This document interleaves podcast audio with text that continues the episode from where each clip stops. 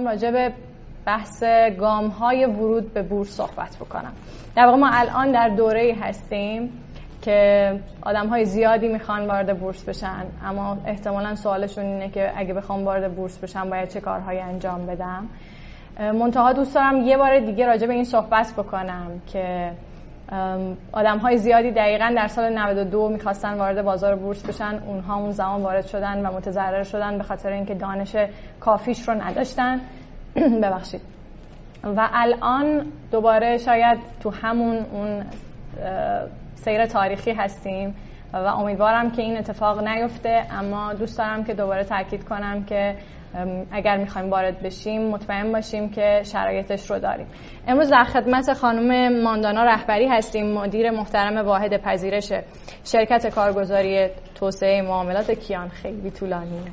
و می‌خوایم راجع به این صحبت بکنیم که گام های ورود به بورس چی هستن. سرکار خانم سلام عرض ادب. خیلی ممنونم که به برنامه ما اومدید.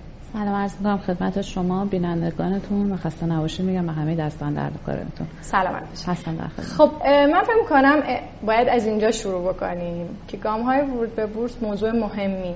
اما اصلا آدم ها باید بدونن اولش که بورس چیه. من باید بدونم بورس چیه و این پول من داره توی این سازوکار چه اتفاقی براش میفته بنابراین اگر لطف کنید اول یه پیشینه ای بگید از بورس. این که بورس چطوری به وجود اومد از چه سالی کجا و چیزایی از این دست. ممنونتون میشه چشم.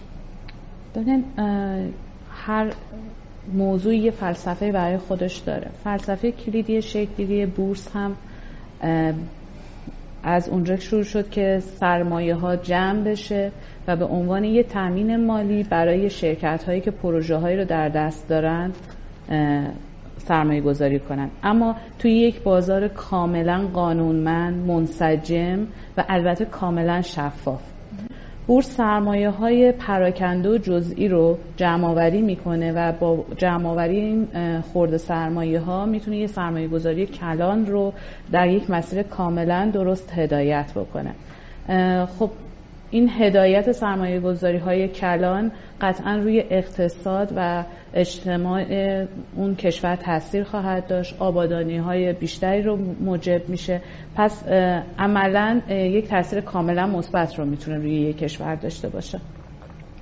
اما از نظر اینکه پیشینه لغوی این کلمه از کجاست اوایل قرن 14 اگر اشتباه نکنم در شهر بروژ در بلژیک یک اشرافزاده به اسم واندربورس وجود داشته که صرافان و تجار کالاها و اموال خودشون رو. حالا اهم از امروز بهش میگیم اوراق بهادار. شاید تو اون زمان مسبوکات خاصی بوده.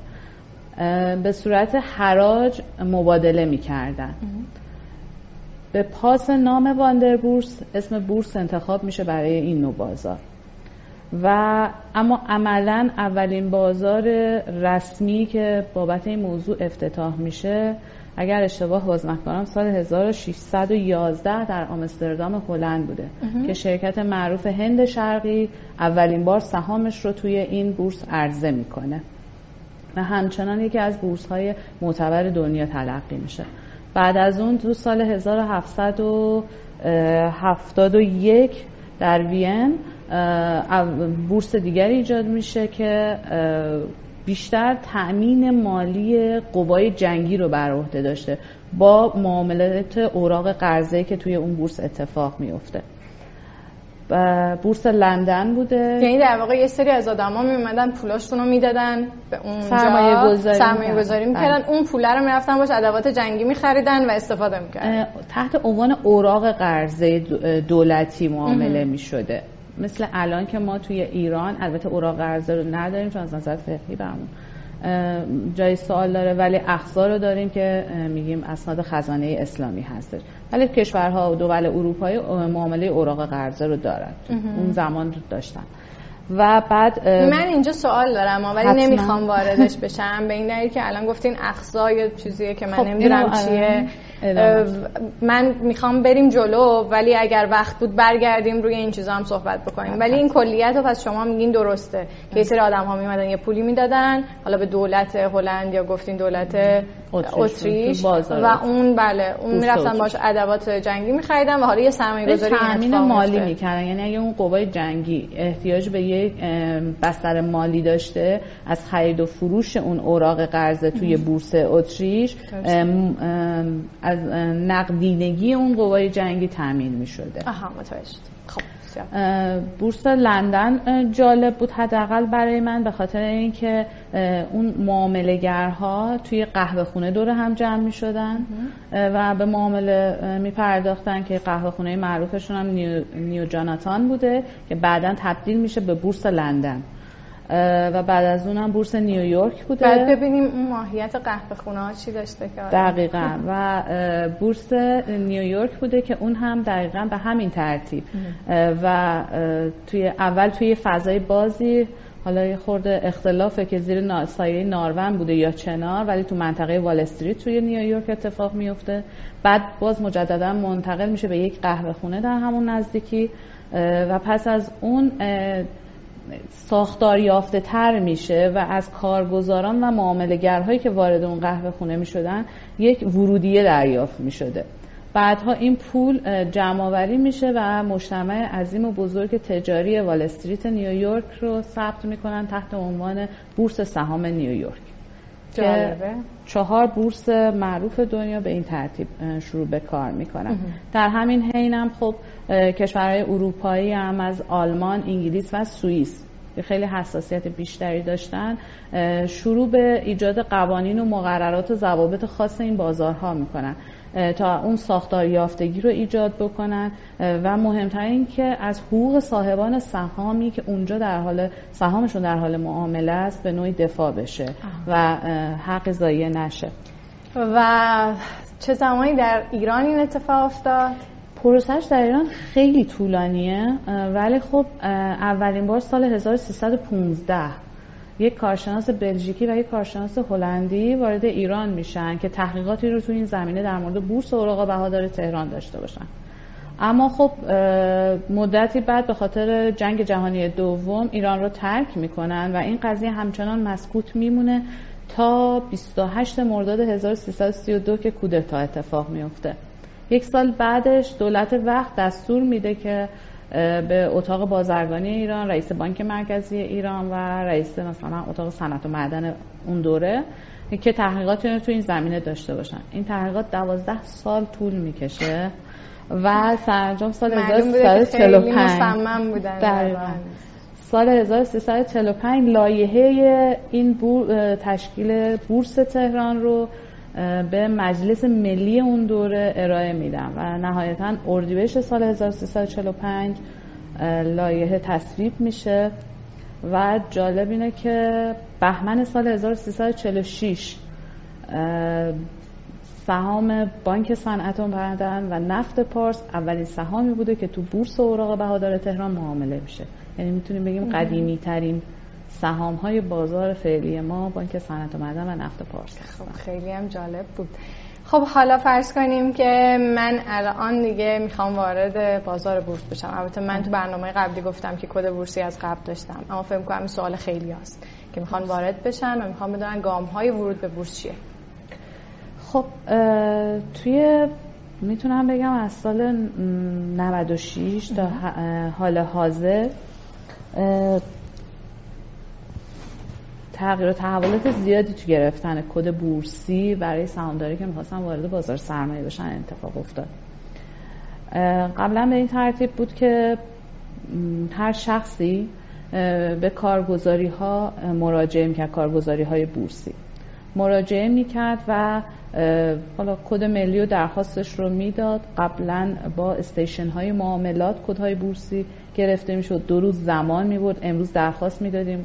48 خب. ساعت تا 72 ساعت بعد. یه مقدار ساده ترش کنیم چون الان چند تا واژه به کار بردیم که به نظرم جای سوال داره. یکیش بحث کارگزاریه یکیش station رو گفتیم که یه مقدار اینو توضیح ببینیم کارگزاری های بورسی رابط بین سازمان بورس و مردم هستند کارگزاری ها ارائه دهنده خدماتی هستند که یک سهامدار برای خرید و فروش سهام به اون احتیاج داره. بیس ورود یک سهامدار به بازار سرمایه کارگزاری ها هستن. یعنی من نمی‌تونم خودم برم بدون اینکه کارگزاری بشه اقدام خرید و فروش نه. تا زمانی که شما کد بورسی رو نگیرید تا زمانی که شما دسترسی های لازم برای معاملات رو نداشته باشید حالا این دسترسی های لازم برای معاملات روی بستر معاملات کارگزاری ها اتفاق میفته تا اینها رو نداشته باشیم به صورت پیش‌فرض فقط با یک کد بورسی امکان خرید و فروش هیچ سهمی رو قطعا نخواهید خب پس اولین قدم اینه که باید کد بورسی بگیریم. کد بورسیمون رو باید از کارگزاری بگیریم. کد بورسیمون رو چطوری بگیریم؟ خب در حال حاضر که با هم صحبت می‌کنیم و فکر می‌کنم دقیقا سه هفته از استارت این موضوع گذشته باید به این ترتیب وارد بشیم که اول باید ثبت نام در سامانه سجام رو داشته باشیم. سامانه سجام سامانه ای که از طرف سپردگذاری مرکزی سه سالی هست تقریبا راه اندازی شده. این سامانه کمکی که به سپردگذاری مرکزی سازمان بورس و کلیه کارگزاری ها می‌کنه در حقیقت جمعآوری اطلاعات سهامداران این بازاره. اطلاعات هویتی. اطلاعات هویتی ارتباطی و حتی اطلاعات حساب های بانکی حالا به ترتیب خواهم گفت هر کدوم به چه برای چی نیاز هست. یعنی یک دیتابیس کامل رو از اطلاعات سهامداران در اختیار می‌گیره. بعد از اینکه تو سامانه سجام ثبت نام کردن و همین سامانه سجام سه تا نکته داره. اینکه مشتریان که می‌خوان ثبت نام کنن حقیقی هستن یا حقوقی. کاملا دو تا بحث کاملا متفاوت میشه.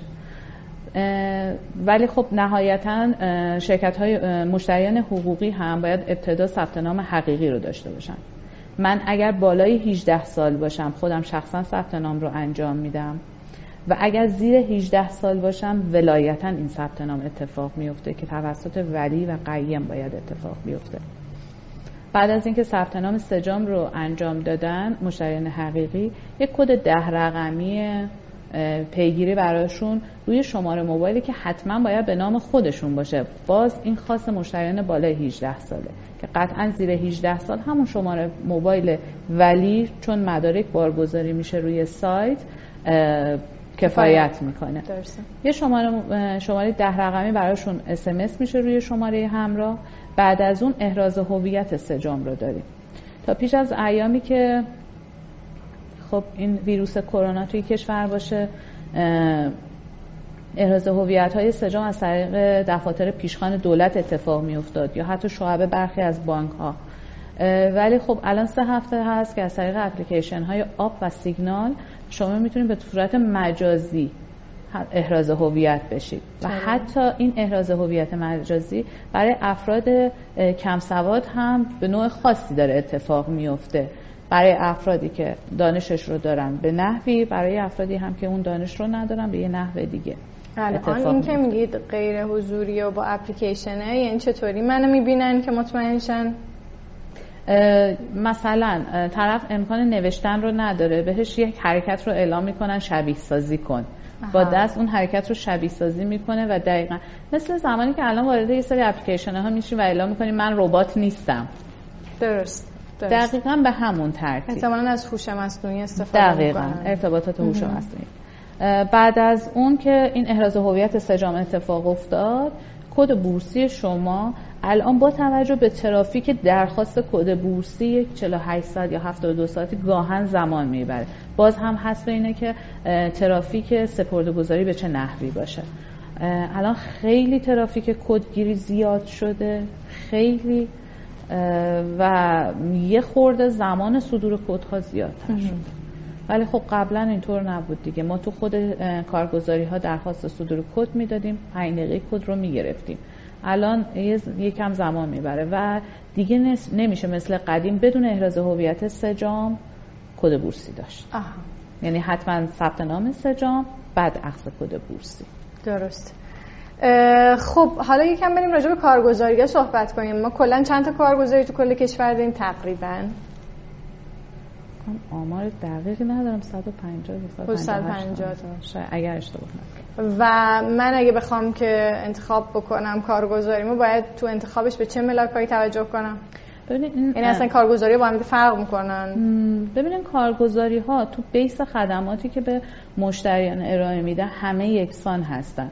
چون همه متعهد هستن که خدمات فرضا معاملات آنلاین آفلاین یا جابجایی سهام مشتری رو بین کارگزاری ها و رفع نواقص هویتی مشتریان رو که البته باز هم این هم الکترونیکی شده توسط سامانه سجام که سپرده گذاری. ولی خب عدم اطلاع رسانی های کافی به مشتریان باعث شده هنوز خیلی از کارگزاری ها درگیر همون ارسال نامه و بقیه مسائل باشن. تو بیس خدماتی که ما بهش میگیم خدمات پایه همه یکسان هستن. فقط برمیگرده به یه سری خدمات خاص یا بعضی از مشتریانی که حالا حرفه‌ای تر هستن مثلا سرعت سامانه های آنلاین رو مد نظر قرار میدن که باز هم الان به خاطر حجم معاملاتی که داره اتفاق میفته که مستحضرید گاها time های معاملات دائم داره تمدید میشه تا سه بعد از ظهر. زیاد نمی‌تونیم بگیم. الان از نظر سرعت پنل های معاملات آنلاین هم کارگزاری ها با هم دیگه متفاوت هستن. فقط شیوه برخوردی رفتاری on time بودن ها اینها به نظر من الان ملاک اصلی تو کارگزاری ها هستن. درسته. و خب بعد از اینکه حالا دیگه من کدم رو گرفتم و دیگه الان می‌تونم بشینم خرید و فروش بکنم. من به چه شکل های مختلفی می‌تونم خرید و فروش کنم؟ بعد از اینکه شما کد بورسیتون رو گرفتین یه نکته ای که خیلی دلم می‌خواد بهش اشاره بکنم که شاید یه جوری شفاف سازی بشه این قضیه. کارگزاری ها هنوز به database سامانه سجام دسترسی ندارن متاسفانه. این database ی که هنوز در اختیار خود سپرده گذاریه و من به عنوان یک شخص یک عضو در سازمان هنوز نمی‌دونم که اطلاعات هویتی خانم موسوی به چه نحوه. پس شما باید به دفاتر کارگزاری ها مراجعه کنین. حالا بعضی از کارگزاری ها مثل کیان و تعدادی دیگه ثبت نام های آنلاین رو دارن و احراز هویت ها رو به صورت غیر حضوری توسط نیروهاشون انجام میدن. که خب این یه مزیت خیلی خوبه تو این شرایط حال حاضر.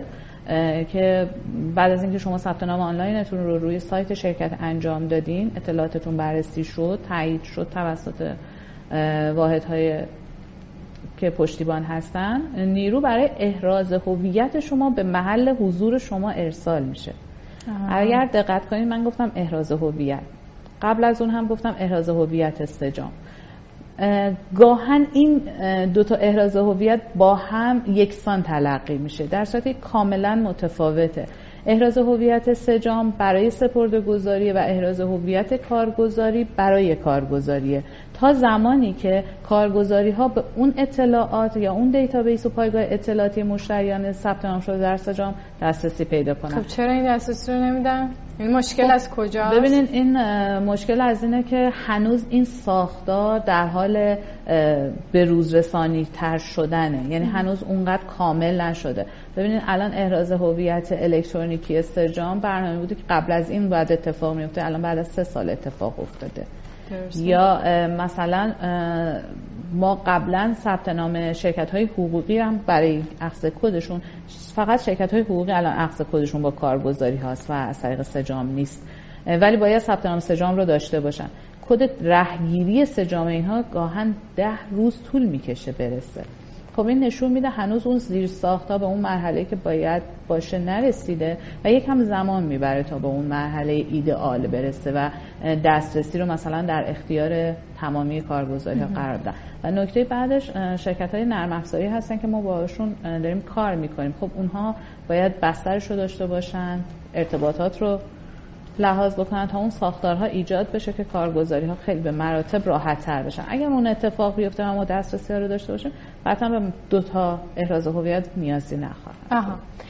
پس یعنی آدم ها یه بار سجامشون رو می‌گیرن تموم میشه میره یه کد می‌گیرن بعد میان وارد یه کارگزاری میشن. بله. تو سایت کارگزاری ثبت نام می‌کنن. بعد اونجا بهشون گفته میشه. بعضی از کارگزاری هم میگن حضوری باید تشریف بیارید. بله. خود محل تا ازتون احراز هویت رو بگیرید. بله. بعضی هم میگن که ما میایم دم خونتون برای اینکه این احراز هویت رو انجام بدیم بعد از اینکه این اقدام انجام شد که فکر کنید چقدر طول می‌کشه برای این احراز هویت؟ الان کیان تهران رو دو تا سه روز پوشش میده و شهرستان ها رو چون کل شهرستان های ایران رو داریم پوشش میدیم. معمولا بین یک هفته تا ده روز تا فرم ها ارسال بشه دریافت بشه بررسی بشه و فعال سازیش ولی گاها تا همون یک هفته. انجام میشه. بستگی به مسافت شهرستان ها هم خوب داره. و خب این احراز هویت وقتی انجام شد تو گام بعدش؟ تو گام بعدش صدور دسترسی آنلاین و آفلاین شماست. آها. ببینید معاملات همه از طریق هسته معاملات اتفاق میفته. دستورهای خرید و فروش مشتریان به هسته معاملات ارسال میشه. ولی نکته‌ای که وجود داره بعضی از مشتریان به صورت آفلاین معامله می‌کنن بعضی از مشتریان به صورت آنلاین معامله می‌کنن. الان سوق بازار و مشتریان به سمت آنلاین هست. هستن و مشتریانی که خب به خاطر کهولت سن یا ناتوانی خاصی که دارن ترجیح میدن به صورت آفلاین کار بکنن یا حتی با call center کار بکنن یعنی به صورت تلفنی. ولی یعنی زنگ می‌زنن میگن که فلان سهم رو برای من بخرین یا بفروشین. ولی با عقد قراردادش یعنی قبل مثل فرم های احراز هویت یه فرم کال سنتر وجود داره که بهش میگن قرارداد کال سنتر اون هم تکمیل میشه امضا می‌کنن و بعد از اون دسترسی براشون صادر میشه. ولی نکته کال سنتر منظورتون تلفنیه. بله تلفنی معامله می‌کنن. مستقیما به خود معامله گردی وصل میشن. درست. و این وسط واحد پذیرش کارگزاری ها معمولا حذف میشه از بابت انتقال اطلاعات معاملاتی به معامله گر. نکته که وجود داره ببینید فرق آفلاین و آنلاین که گاهن سوال میشه به این صورته که آنلاین شما توی لحظه تابلوی, تابلوی, تابلوی معاملات رو جلوی خودتون دارین سهم رو قیمتش رو لحظه می‌بینین می‌خرین همون لحظه درخواست خرید رو می‌ذارین. اگر که توی صف قرار بگیریم و بهتون تخصیص داده بشه که خب خرید میشه سهم یا بالعکسش فروشه. ولی آفلاین به این صورتی که مشتری قیمتی رو تعیین می‌کنه و این قیمت 15 روز مهلت داره. می‌تونه این قیمت رو الان تعیین می‌کنه بگه مثلا توی این سقف بخرید برام. می‌تونه کنسلش بکنه. یعنی زمان داره برای تایید و کنسل کردنش. آها یعنی مثلا میگم من می‌خوام فردا فلان سهم رو برام بخرید با این قیمت. بله. می‌تونم از الان برای فردا بذارم. بله از الان می‌تونی برای فردا بذارین. و 15 روز مهلت دارین. اگه ظرف این 15 روز کاری بورسی ارز می‌کنم چون مستثنی پنجشنبه و جمعه بله بله. خب تعطیله. اگر ظرف این 15 روز که انجام شد معامله طبق اون چیزی که شما می‌خواستید. موردی نیست. ولی اگر انجام نشد به طور اتومات اون معامله درخواست معامله شما ابطال میشه. یعنی آفلاین یه جورایی یا حالا از نظر لغوی خرید و فروش معاملات الکترونیک بهش میگیم. زمان میده به مشتری برای خرید کردن. می‌تونه قیمت رو عوض کنه می‌تونه تعداد رو راحت تر عوض کنه. یعنی یه تایمی داره برای اینکه راحت تر نسبت به اون واکنش یه زمانی دارن برای اینکه بتونن بله. تصمیم بگیرن. خب همه کارگزاری ها این سه تا به این سه به این سه شکل می‌تونیم توشون خرید و فروش بکنیم. بعضی از کارگزاری ها دسترسی آفلاین و call center رو نمیدن. صرفا آنلاین کار می‌کنن. بله. خب خیلی هم مهم بود. خب اگر کسی یک کد بورسی از قبل داشته باشه مثل من بله. و سالها ازش استفاده نکرده باشه آیا همچنان فعاله یا باید اتفاق دیگه این وسط قطعا غیر فعاله. غیر فعال. خب اگر بخوایم فعالش کنیم باید کار کنیم؟ خب ببینیم نکته مهم اینه که اگر کد بورسی دارید سهام هم توش دارید ولی دو سال هیچ فعالیتی با این کد بورسی اتفاق نیفتاده. بله. حتی کمترین خرید ارزی اولیه خب کدتون ممنوع معامله شده و اصطلاحا بهش میگیم ممنوع معامله اس شده. اسی که از ابتدای سیل و خرید میاد توی لاتین. خب شما اول قطعا باید ثبت نام سجامتون اتفاق بیفته احراز هویت سجامتون اتفاق بیفته و دو تا راه دارید. بابت اینکه اون ممنوع معاملگی رو رفعش بکنید. یا اینکه به یه کارگزاری مراجعه بکنید. حتی تلفنی نیازی به حضور هم نیست.